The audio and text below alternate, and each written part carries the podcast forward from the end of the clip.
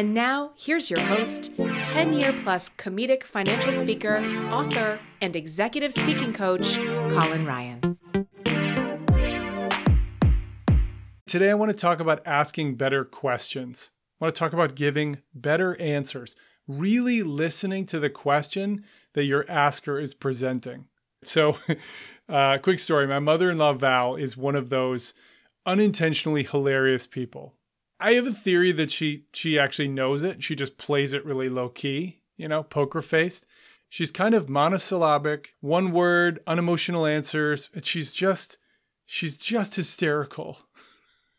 And she, like many women and many men, possibly for different reasons, is obsessed with Kevin Costner. She thinks he is just dreamy. She thinks, you know, he's magnetic, he's charming, all those things. So I like to talk to her about Kevin Costner and, you know, show her Kevin Costner movies and just just kind of get her going. It's kind of funny. So we were we were watching Dances with Wolves and th- this is a tangent, but uh, I accidentally downloaded the 4-hour version I don't know if you knew that there was one. About halfway through, I checked and I was like, "We're there's 2 hours to go." I am sorry.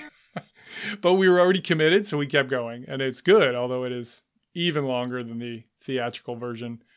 So we kept going, watched the movie, and afterwards we were kind of chatting about Kevin Costner, as you do. And uh, Val has an Alexa, and Val was asking me, do you know, do you know if Kevin Costner always wanted to be an actor? Was that his original dream? I was like, I don't, I don't know. Why don't you ask your Alexa? And she goes, Why bother? She's probably just going to feed you a line of crap. I'm like, Why do you have this thing in your house if you don't trust it? So she goes, All right, fine.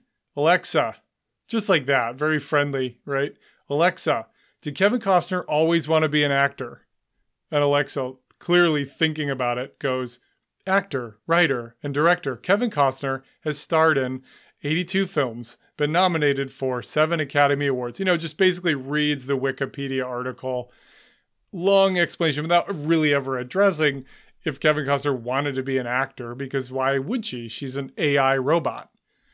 So she gets this long answer, and at the end, you know, Val looks at us and goes, See what I mean? Useless. like, what a pair. What a comedy duo Val and her Alexa are. Okay, I love that story. And the reason I shared it with you is, you know, to make you smile, but also to to make a connection to communication. Because when you are giving a talk, there is a danger or a risk that someone is going to ask you in Q&A or during your talk a question that you don't really have a good answer for or an answer at all th- this can be a bit of a challenge for for deep experts because they might not necessarily read the person and so they just kind of dive into a lot of information and maybe miss what's really going on. Sometimes your listener is asking for that detailed information, but sometimes they're asking a different question, a, a dare I say, a squishy question. They're asking something that's a little bit more in the realm of dreams, goals for their life, their interests, their fears or intimidation, their curiosity. So it's a little bit less easy to define. And if you just address the wording of their question or your interpretation of their question or what you want to talk about, you know, the Wikipedia article response, maybe sometimes that's a bad example. Maybe they need a trustworthy source, not an encyclopedia standing in front of them. What's actually happening in that moment is that you are failing to connect and failing to really serve that person. You see what I'm talking about? It's it's a subtle, but it's an important distinction. Because if instead you approached it in the way I'm describing, you might find this very useful. Instead of feeling like you are obligated to give an informative, excellent, expert answer, what if you just said, "Wow, that's that's a really interesting question. I'm not sure I, I fully understand. Can you maybe say it a different way?" Or I want to make sure I give you the right answer. I can tell you've thought a lot about this. What what else can you share? Or if they ask a question that's a little bit more squishy, look at them for those emotional cues. Are they intimidated? Do they sound nervous to talk to you? Are they bashful about their lack of knowledge? Do they seem stressed and overwhelmed or discouraged? Or maybe they're hopeful and positive. Are they feeling a sense of maybe shame. I mean, you can't know for sure, but you can kind of pay attention to that? Do they feel guilty about their their stuckness, their lack of action? Maybe they just feel inferior because they're talking to somebody who knows a lot more than they do. In this case, soften your vocal delivery, create a sense of warmness and safeness through your body language. Praise them for asking a great question. Just be present in the moment.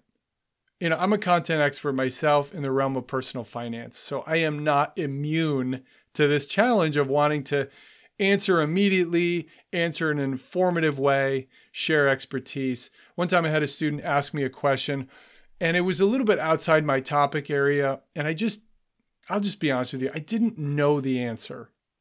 But I felt a little bit embarrassed and I just I just kind of I just kind of said some stuff. You know, I did my best, but I I really was just kind of rattling off something that if I'm honest, maybe just sounded smart but didn't quite answer his question. And I sensed that there was an opportunity to do something else. And that's why I've done this podcast I'm sharing with you now because you can always go outside your expert zone and connect with them person to person. At the end of the day, that's what's happening. A person is asking another person for help. Don't forget that your information alone is not going to help who they are because so many of our decisions and our behavior are guided by our emotions, guided by the stuff we don't talk about. And you really have to acknowledge that and trust in that and understand that at the end of the day, that they need to feel heard by you and seen by you. And unless you are intentionally conveying that, you miss this amazing opportunity to create deep and lasting human connection. My name is Colin. I'm a comedic financial speaker and an executive presence coach. Building the right communication skills will benefit every aspect of your work and change the way you give presentations, lead meetings, teach important topics, pitch clients, handle conflict, and recruit others to your grand and audacious vision. I created this podcast to cover all manner of communication and leadership, and to share with you the work and insights I generate with my private clients all the time. Do you have a public speaking opportunity coming up? Whether it's a talk, webinar, podcast interview, a media appearance, a panel guest spot, key message to your audience, I can show you how to make your next public speaking opportunity 30% better in just one hour. Go to www.speaknextweek.com, answer a couple questions about your speech, and my team will respond within 24 hours. And if you'd like to take your overall communication skills from good to great, go to speaknextweek.com, scroll to the bottom, and grab our free guide to level up your public speaking today. Because your work, your story, and who you are matter even more than you think.